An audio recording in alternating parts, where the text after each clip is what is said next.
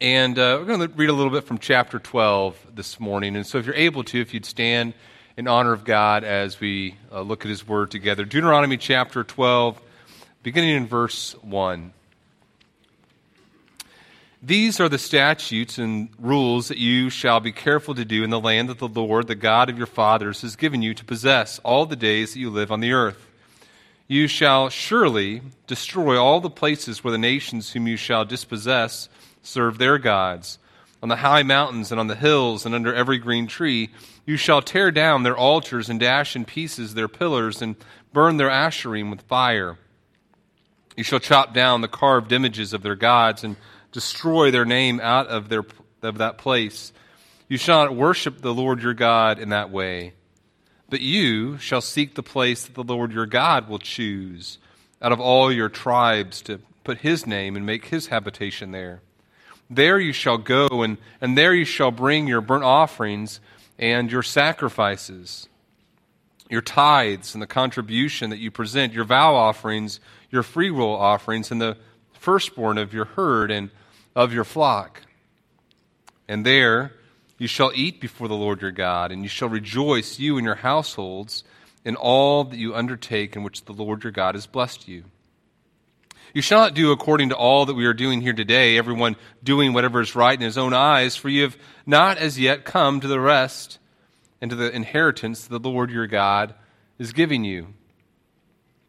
But when you go over the Jordan and live in the land that the Lord your God is giving you to inherit, and when he gives you rest from all your enemies around so that you live in safety, then in that then to the place that the Lord your God will choose to make his name dwell there, there you shall bring all that I command you, your burnt offerings and your sacrifices, your tithes and the contributions that you present, and all your finest vow offerings that you vow to the Lord.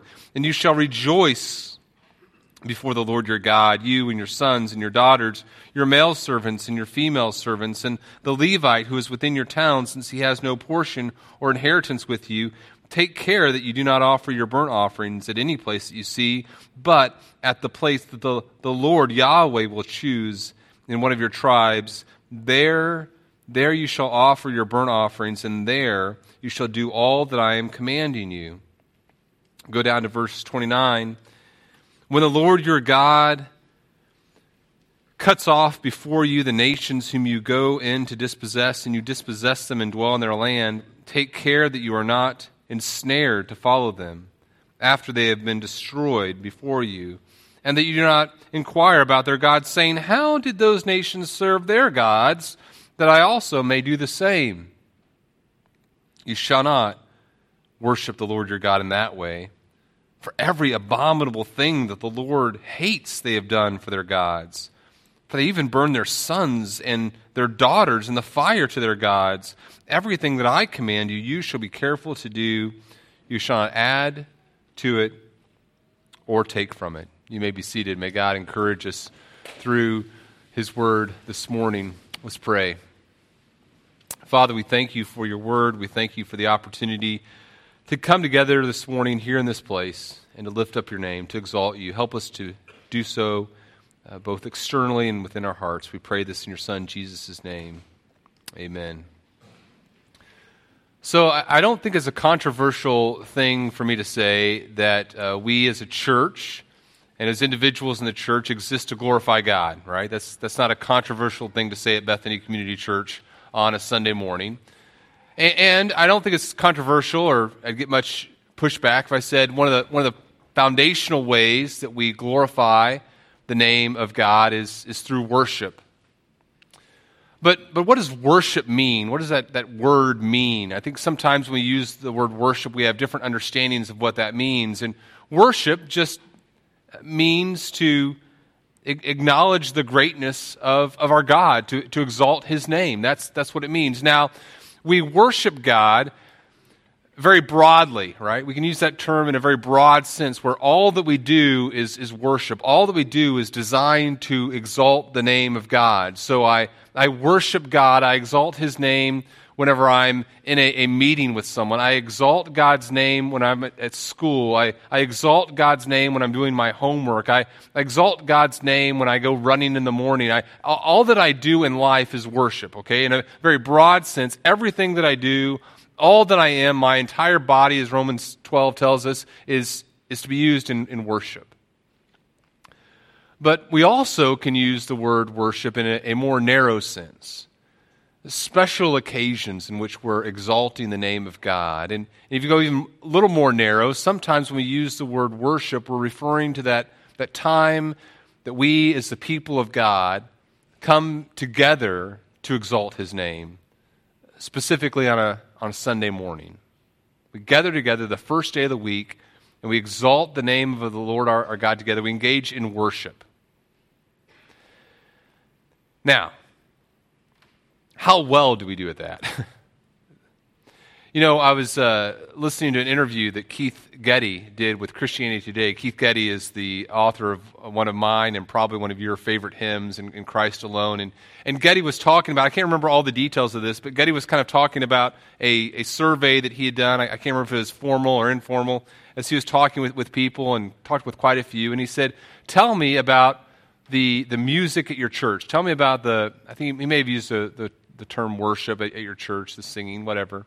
And, and he got feedback. And maybe even just think about it for a second. If someone t- said, hey, tell me about the, the time of congregational worship at, at your church, what, what would you say in response? Here's what Getty found Getty found that people had a, a lot of things to say about that time, a lot of different things. Some people talked, when they said, tell me about the worship, they said, well, here's how I respond emotionally. They, they talked about their, their emotional response to worship. Or some people talked about the style of worship. So, you know what? Uh, we have a.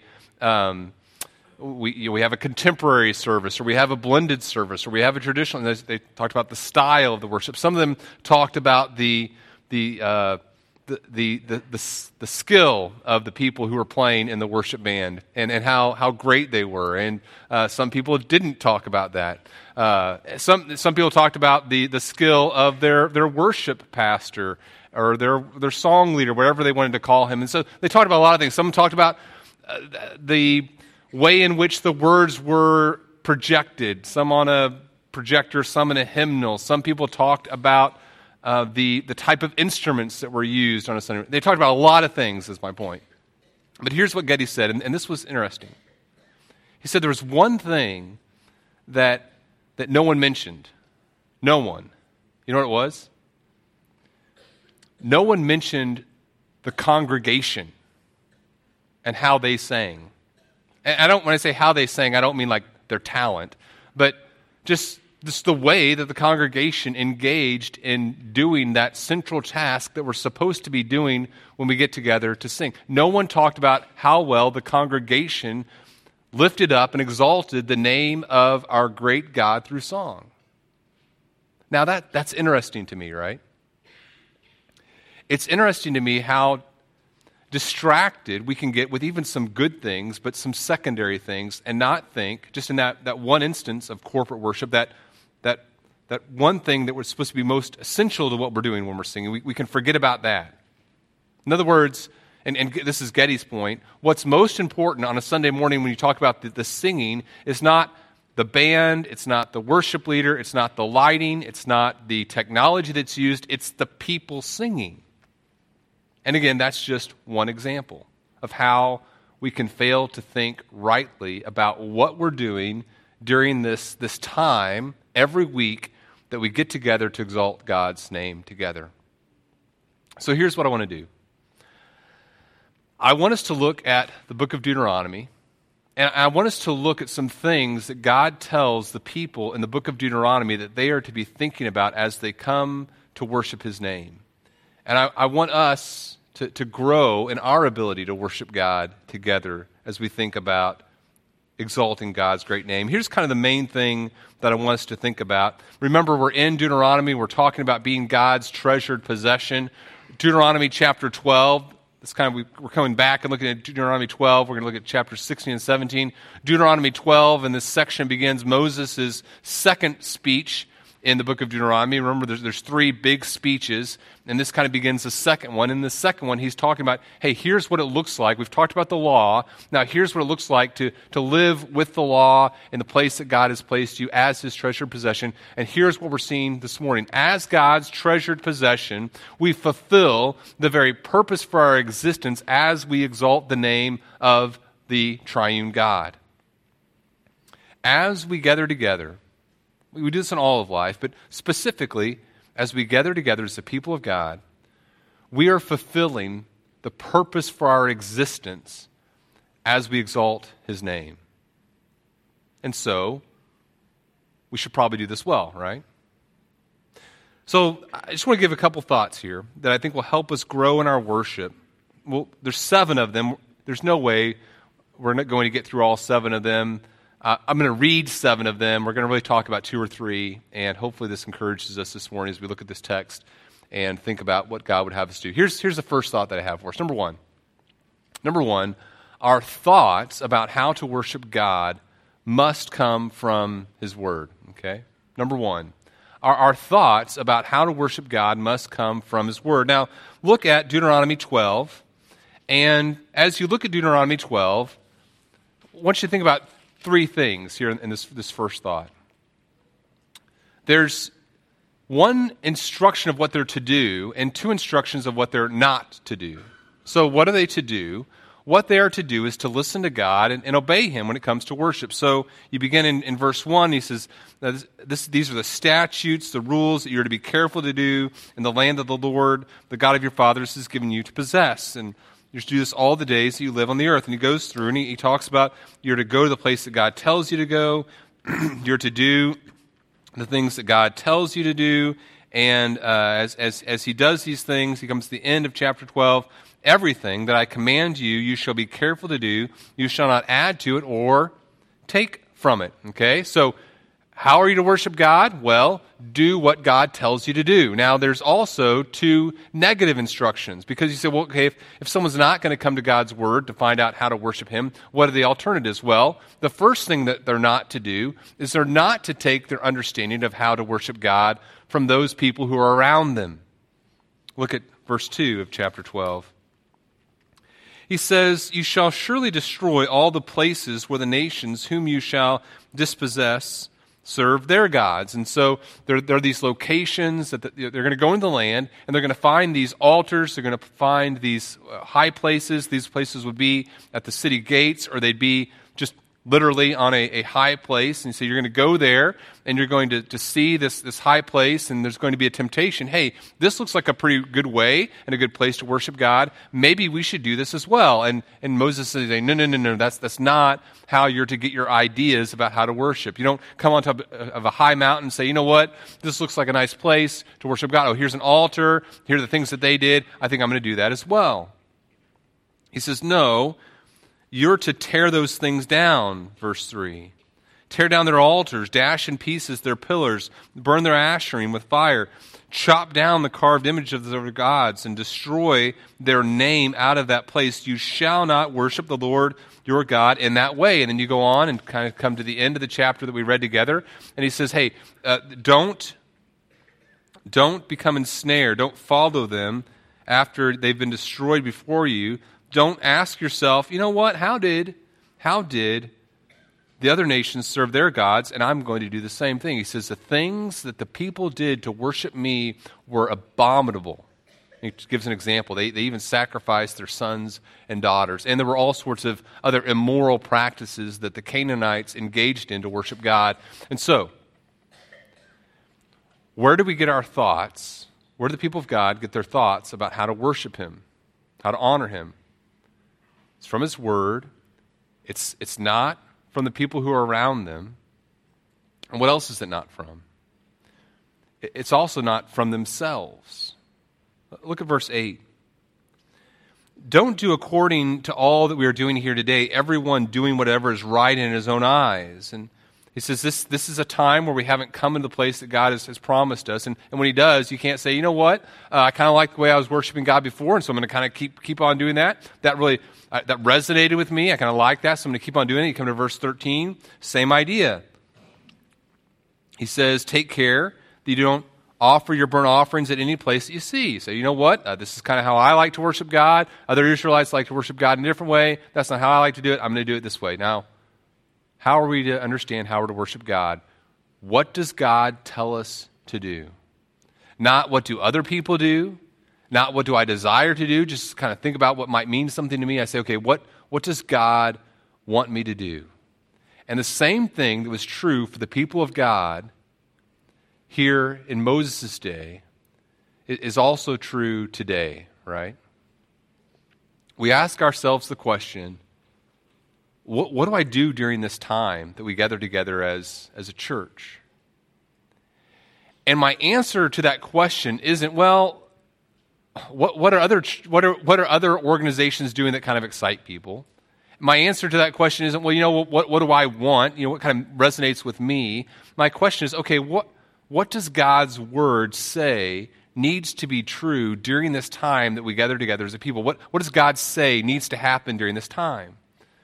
There's a phrase that's sometimes used called the, the, regulate, the, the regulative principle, and, and there's a lot of baggage with that, that term that some people have, but, but at, it, at its essential, what, what it's saying is this. This is, uh, as another person puts it. It's, it states that the acceptable way of worshiping the true God is instituted by God Himself and is, is limited by His revealed will. In other words, in other words, let's worship God as he wants to be worshiped. You say, well, what does that mean? It means we say, okay, God, in your word, what things have you told us need to be true during this hour and 15 minutes, hour and a half, or however how long it is? What do we see when we come to Scripture? What are some things that God says need to make up our time? Well, there's the reading of Scripture, right? That's supposed to take place. There's the teaching of Scripture that needs to take place. We need to be singing when we, we come together. We need to participate in the, the Lord's Supper at times when we come together and in baptism. We need to be engaged in, in prayer. These are all things. These are all things that, that we see in Scripture that God says, look, as the New Testament church, as, as the people under my new covenant come together, they need to worship me in this way. They need to, to read pr- the Scripture, preach, sing, pray, uh, with, with one another through their, their songs as well, participate in the Lord's Supper, baptism. And there is, you say, well, if it's sinful to do something that's not in Scripture, does that mean it's wrong to, to use a microphone because Scripture doesn't mention microphones? Or is it wrong to use a, a, a ProPresenter? And uh, maybe it's wrong, but just from a technological point, not a theological point. Um, no, we say the circumstances in which we do what God tells us to do may change. Some people may use a hymnal, some people may use a ProPresenter or a PowerPoint. We're still going to be singing. Some people may use a, uh, an iPad for their, their Bible. Some people may use a, a printed text, but we're still reading the Bible together, right? The things, the circum, how long the service is, what type of music you use, some of those things are circumstances, but the elements, the things that we're to do, are regulated and, and instructed by God Himself. You say, well, how, how do we fail in this? Let, let me just give you two examples. Just, and I, I want to I want to say these things, hopefully not in a, a super negative way, in a, in a condemning way or a judgmental way, but just in a, a discerning way, right? Let me just give you two examples of how we fail to think rightly about how to worship God and, and allow those things to come from, from His Word. One example is, and this is obviously near to my heart, one example is just in the area of, of preaching, okay? The area of preaching what does the Bible tell us needs to be true of preaching? Uh, Paul tells Timothy in 2 Timothy, he says, I, I solemnly charge you, I solemnly charge you in the presence of God and of Christ Jesus, who is to judge the living and the dead, and by his appearing in his kingdom. And then what does he tell Timothy? Preach the word. Be ready, in season and out of season. Reprove, rebuke, exhort with great patience and instruction. Then he says, he prophesies, you know, because there's going to be a time coming when people will have itching ears and, and they won't want to hear those things and they'll accumulate to themselves. They'll, they'll gather teachers that are accordance with their, their own desire. Now, what is that? That's people who are saying, not what does God is t- what does God tell me in His Word needs to be true of this time together? They're saying, you know what? What do I want?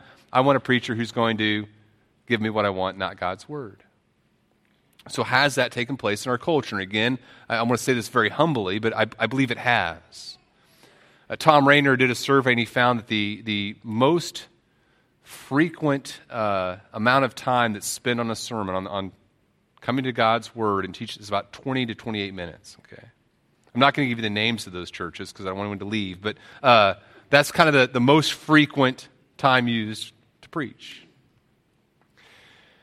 Another survey uh, found that of they surveyed a hundred sermons, a hundred contemporary, not just not those liberal churches, they, 100 contemporary evangelical sermons, and they couldn't find a single one, a single one that was based upon a text of Scripture or had its, its outline based upon a text of Scripture.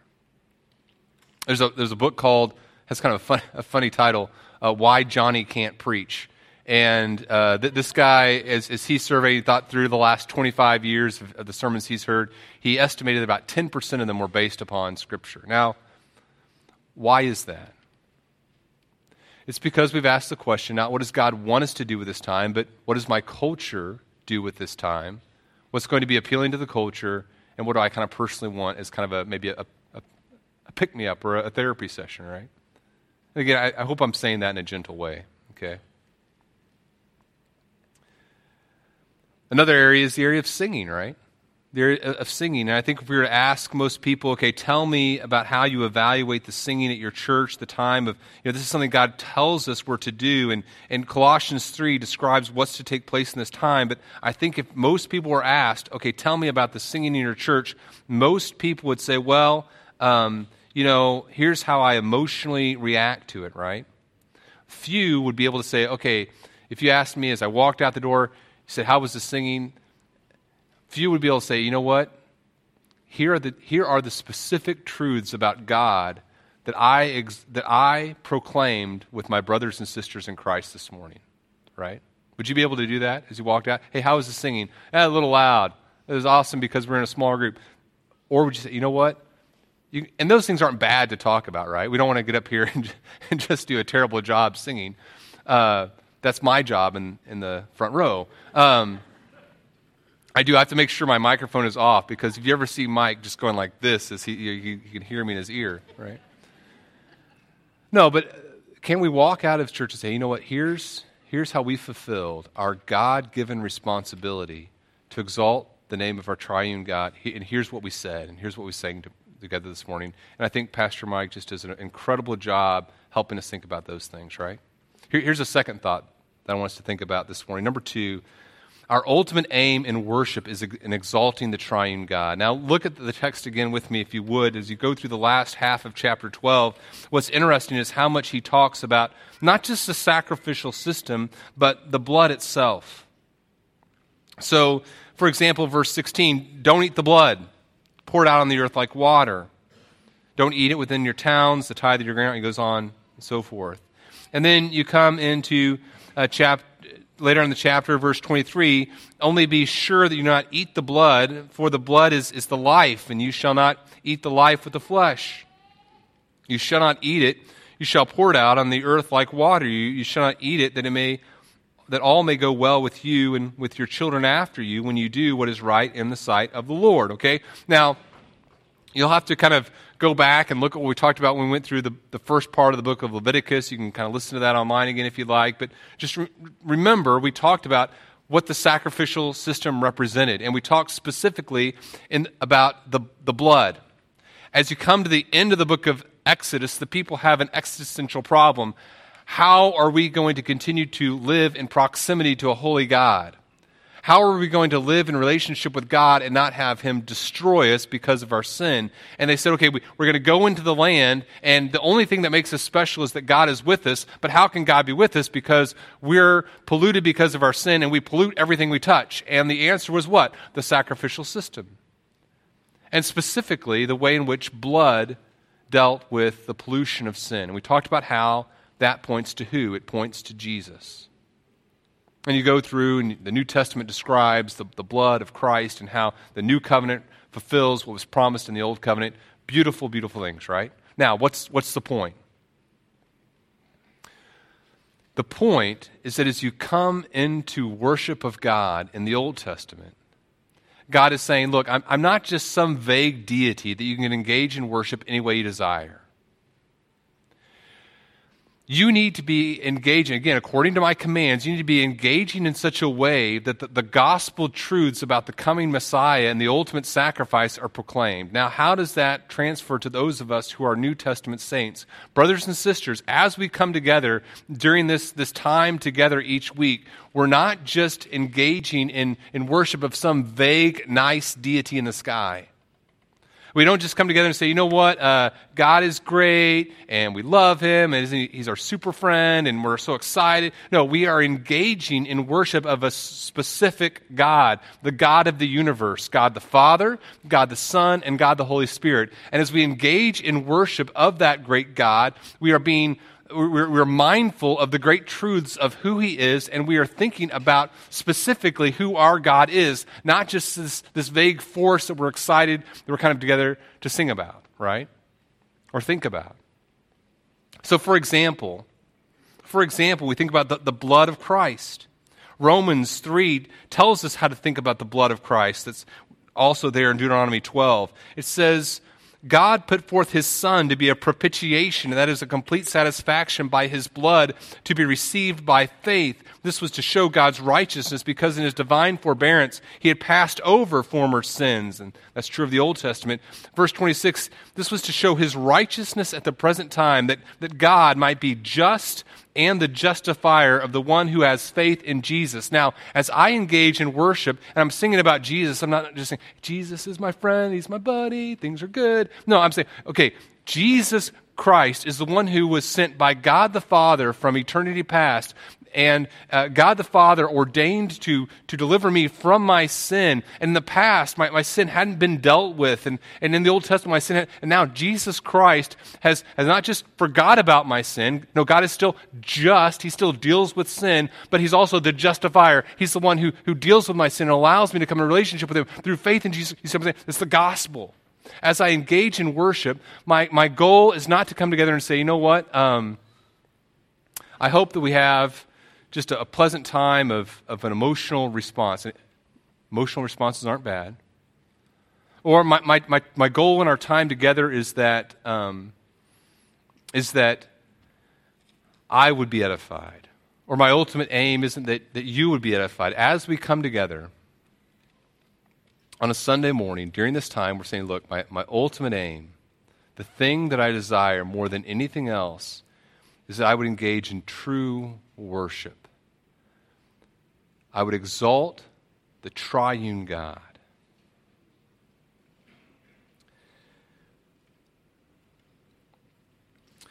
I'm not consumed with technical expertise, the sound level, the beat. I, am consumed that Jesus Christ, God the Father, God the Holy Spirit would be exalted. Here's, here's what Bob Kauflin writes. He says we can get sidetracked by importing a concert mentality into our Sunday meetings. We, we put together worship sets. We sing the latest worship hits. We overwhelm people with special effects. Technology becomes crucial in governing rather than secondary in serving. He said, now we, we can certainly learn from concerts. There's some things to learn there about sound, lights, images, how music can be used for emotional impact, focus attention. Those, those things aren't bad. Concerts are, are intended, though, to be intense, emotional, and multisensory. But on Sunday mornings, here's the difference. On Sunday mornings, we're not trying to emotionally stimulate people or provide a moving experience regardless of the source. He writes, I once heard a woman describe how Bono and U2 taught her more about worship than any Sunday morning worship leader. That's, he says, an alarming statement. Our goal as worship leaders is unlike that of any concert and is far more significant. We're seeking to impress upon people, listen to this carefully, we're seeking to impress on people the greatness of the Savior whose glory, whose glory transcends our surroundings and technology. We're seeking to impress upon people the, the greatness of, of our Savior whose glory transcends transcends our surroundings and, and technology. In other words, it's, it's not about whether we're at Five Points or here in this building. It's not about whether we have a smoke machine or we don't have a smoke machine. It's not about we have lights flashing around. The glory of God transcends our technology, He transcends our, our surroundings. That's our aim. Whenever I was in, in college, uh, I, I, got a, I purchased a ticket uh, to go see U2 in concert, right? And I was, I was pretty excited about it. And then I was, it was right as I was finishing college, and I think the ticket was $80, $85, which that'd be a great deal today on a, on a U2 ticket, right? But, but, uh, but I began thinking about it, and I, and I, I realized, you know what, I'm just a couple months away from getting married, and so I, I, I, I sold my ticket to, to someone else and, and, spent that $85 like on food, which seemed like a much better uh, purchase uh, at, the, at the time. You know. But I, have always been uh, amazed when I, when I, when I see those, those, you know, those really big concerts and just there is this, there's an emotional response that people have, and I think U2 especially does a great job at, at, at creating that, and people are excited. Now, there's, abs- there's nothing wrong with that, potentially, right? There's nothing wrong with people being excited about good music. But, but, brothers and sisters, don't you think there's something more profound that, that's happening here in, in our small gathering this morning? We have the opportunity to respond to, to, to, to things that are true at a, at a, fundamental level that, that even U2 can't reach, right? To, to proclaim truths about a specific God, the God of the universe, and, and respond in worship to Him, that, that is a profound ability that you and I have. And our job, our ultimate aim, when we come together as the body of Christ, is, is to exalt Him. Here's a third thought. Here's a third thought. Our fullest expression of worship on earth takes place within the local church, okay? Now, I, need to, I know I need to kind of uh, get through some of these here, but but here's, here's what I mean. Something interesting happens. You can turn over to Deuteronomy 16. And what happens in Deuteronomy 16 is in chapter 16 and a little bit into chapter 17, there are, are three uh, feasts that are described. And these three feasts are ones that take place each year. There's, there's three of them every year.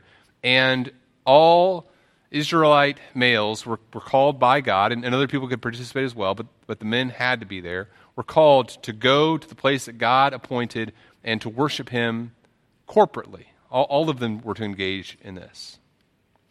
And what you find as you go through the, the rest of Scripture is that when the people were walking with God, these feasts were observed. And when they aren't walking with God, these, these feasts are ignored, right? So, for example, Hezekiah in, in 2 Chronicles 30, there's, there's a time of revival. And what is the revival marked by? Well, the, the people come together and they, they engage in the Passover. Second Chronicles 34, same deal. Josiah, he, he institutes his reforms, and what happens as these reforms are instituted? The people come together to worship. Second Kings describes it this way it says that they, they kept the Passover to the Lord your God as it's written in the book of the covenant, for no such Passover had been kept since the days of the judges who judged Israel, or during all the days of the kings of Israel or the kings of Judah. So, how do they know? How do they know that things are going well with the people spiritually? Because the people come together to worship. Now, here's what we see as we come into the New Testament. I have a lot of verses here I was going to go through that talked about all the Old Testament people worshiping together. You see this in the New Testament as, as well. But just, just trust me on this. Check me biblically, but trust me. what we see for the new covenant believer is that it is absolutely a good thing for us to, to have a, a quiet time, a devotional time. It is, is absolutely a, a, wonderful thing to go off in the woods and, and spend time with the Lord and, and pray and sing, maybe do it in a small group with your family. All that is, is perfectly fine, biblical, great fantastic, it's true worship, but, but, but the fullest expression of our worship takes place not when I, I sit off by myself and, and pray and, and sing, but the fullest expression of my worship, the ultimate expression of, my worship here on earth, takes place once a week as I come together with the people of God to, to, to praise Him and exalt His name with my brothers and sisters in Christ.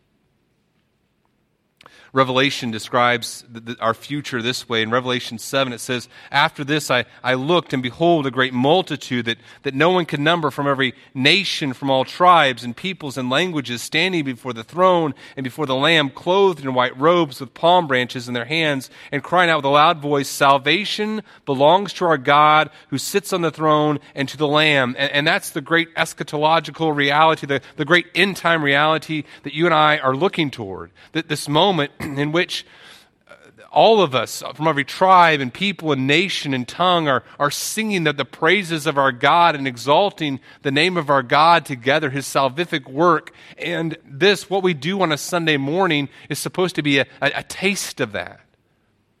It's to be a, a, a sense of what that great future looks like for us. And so we're to be unified. We're to, to, to live in a way that's consistent with that. And I would say, you know what, just, just honestly, as I think about this and as I've been convicted about this over the last few months, as I've been thinking about our worship, this is, this is an area we can grow, right? It's an area we can grow.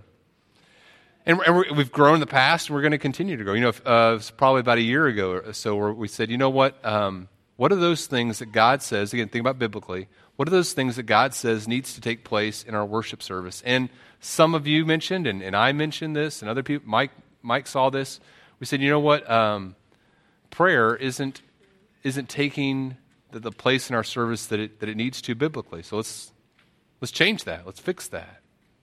And we're going to continue to grow.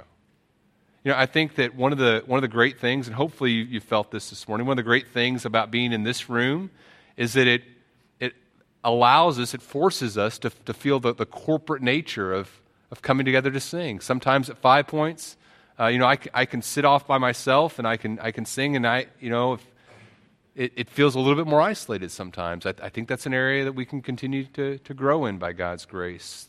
Our ultimate, uh, our, our, ultimate uh, aim in, in, in, worship is to exalt the triune God, but our fullest expression that takes place when we do so together. Fourth thought to think about our fuel and worship, our, our fuel and fruit in worship is, is joy. You come into chapter 16 and he mentions the Passover. We've talked about the Passover before as we were in the book of Exodus and the book of Leviticus. He also mentions this thing that the Feast of Weeks. And we see the feast in the Feast of Weeks in their time of worship, something that takes place in other places that we've looked at. And it says that in verse 11, as they come together, you rejoice before the Lord your God as you engage in this worship. Now, now here's what I think is important for us to remember we say that our, our fuel and fruit in worship is joy. As I, as I think about exalting God's name, which is worship, the, the fuel for that is joy. So I, I, think about who God is, and I think about his, his, his character. And so as, as I think about all those things, there's a response of joy. And, and from that place of joy, not obligation, but from that, that place of joy comes me proclaiming truths, right? Now, as I proclaim those truths with my brothers and sisters in Christ, what's the result of that? That's also, yeah, exactly. That's also joy. Now, you see, there's a difference. Sometimes we think, okay, I'm going to, I'm going to have this emotional experience and the emotional experience is going to cause worship. In other words, if I, if I get excited enough, then, then that will produce worship. And that's how the nations worship. It's how we're tempted to worship ourselves. It's how the Canaanites worshiped. The Canaanite worship was, it was really immoral, but it was pretty exciting, right? Now, what about for us? No, I'm, I'm beginning with who God is, and as I think there's joy that's produced, but if that if that joy stays bottled up, there's a potential that's not true worship either. Because some of us can say, well, you know what, I'm just not a very emotional person. I'm, I'm not a very per- I'm not a person who, who demonstrates my worship very much. And, and I, I understand that. I'm, I'm, with you. I'm kind of a private person as well. But, you know, uh, worship isn't a time for a poker face, right? You know, I'm excited, but I don't want everyone to know about it, right? Yeah. That's not how we worship, you know. If, the, if there's no betrayal in your face that you're excited about who God is, that's not a good sign, right? You know. Imagine if I, you know, hey, tell me about, you ask a grandparent, hey, tell me about your grandkids. I love them a lot. They're, they're super. they're doing amazing things. You know. No, there's, there's excitement, right? There's a, there's, a, there's a response as we think about people we love. And the fruit and the fuel and fruit in our in worship is joy. Fifthly, our, our gathered worship in the local church is, is structured. Uh, you go through these, these Passovers, these, I'm sorry, these feasts, the, the Passover, the weeks, the booths. There are, there, there's structure to the worship. And 1 Corinthians 14 talks about that as well. Sixth thought here our sacrifice for worship must be costly, right? Our sacrifice for worship must be costly. Now, the good news is, as we think about this in the, as new covenant believers, who bears the cost for the sacrifice that allows us to come into God's presence? It's Jesus, right? So, our sacrifice for worship must be costly. But the beauty is, we think about our worship in the, as new covenant believers, that cost is borne completely by Christ. And then finally, final thought here our, our hearts in worship must be reverent. Our, our hearts in worship must be reverent. Look, look at chapter 17. He's talked about the three feasts, and then he comes to chapter 17. And he talks about he talks about the seriousness with which God takes worship. He talks about a person who's found not worshiping God, transgressing his covenant, has served other gods and worshiped them, the sun, the moon, or any of the host of heaven, which I've forbidden, and it's told you, and you, you hear of it, you inquire diligently. And, and if it's true, verse uh, 5 says, Then you shall bring out to your gates that man or woman who has done this evil thing, and you shall stone that man or woman to death with stones. And verse 7 The hand of the witnesses shall be first against him or, or put him to death, and afterward the hand of the people, so you shall purge the evil from your midst. Now, what, how does this apply to us as new covenant believers, those of us who are part of the new covenant through Christ's blood? Well, the good news is we, we don't get stoned for bad singing, right? You know, so, you know what? Uh, you're off key. We're going to take you out back, and yeah, we're, some of us are some of us are in a very safe because of that, right? But what it does convey is is the seriousness with which God takes worship, right?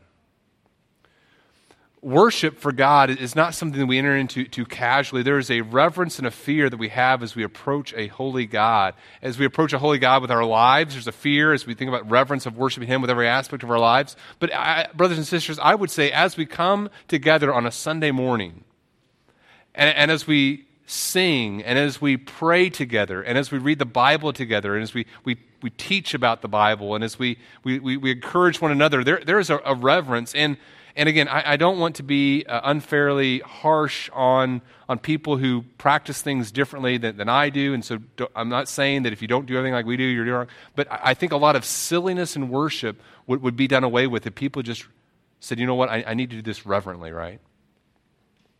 God is a holy God who, must be worshiped rightly. I, I think that would take care of a lot of silly, frivolous things that, that we use to try to replace that which we're, we're ultimately supposed to do, exalting the name of our great God. We would understand look, there's a difference between the work of adrenaline and, and the work of the Holy Spirit. And I need, as I engage in worship of, of my great God, to be, be driven by the truths of, of who He is and respond as, as God's people respond here in this passage, I need to just respond with joy because it is a, it's a privilege to be able to proclaim the truths about who God is. I hope these thoughts are helpful, right? Helpful for us as we think just individually, how, how does my own heart need to improve as, as I approach God, as I, I, think about who He is, and as I, I proclaim truths about Him and, and come together with God's people. And, and I hope it's encouraging to us corporately as we think, okay, we're entering, we're about to enter our, our about to celebrate our, our 10 year anniversary as, as a church. What, what does it look like for us to worship on a Sunday morning together over, over the next 10 years? How do we grow in that? And I, I have some thoughts, and we'll continue to, to think through that. As God's treasured possession, right? As His people, we're fulfilling the, the ultimate reason for our existence as we worship Him. And, and part of that, part of that is, is taking place as we gather together to worship Him on a Sunday morning. Let's, let's pray. Father, thank you for our ability to worship you. Help us this morning to worship you to continue to worship you with fear, with joy, with trust, with exalting the great name of your Son, Jesus Christ. And we pray this in his name. Amen.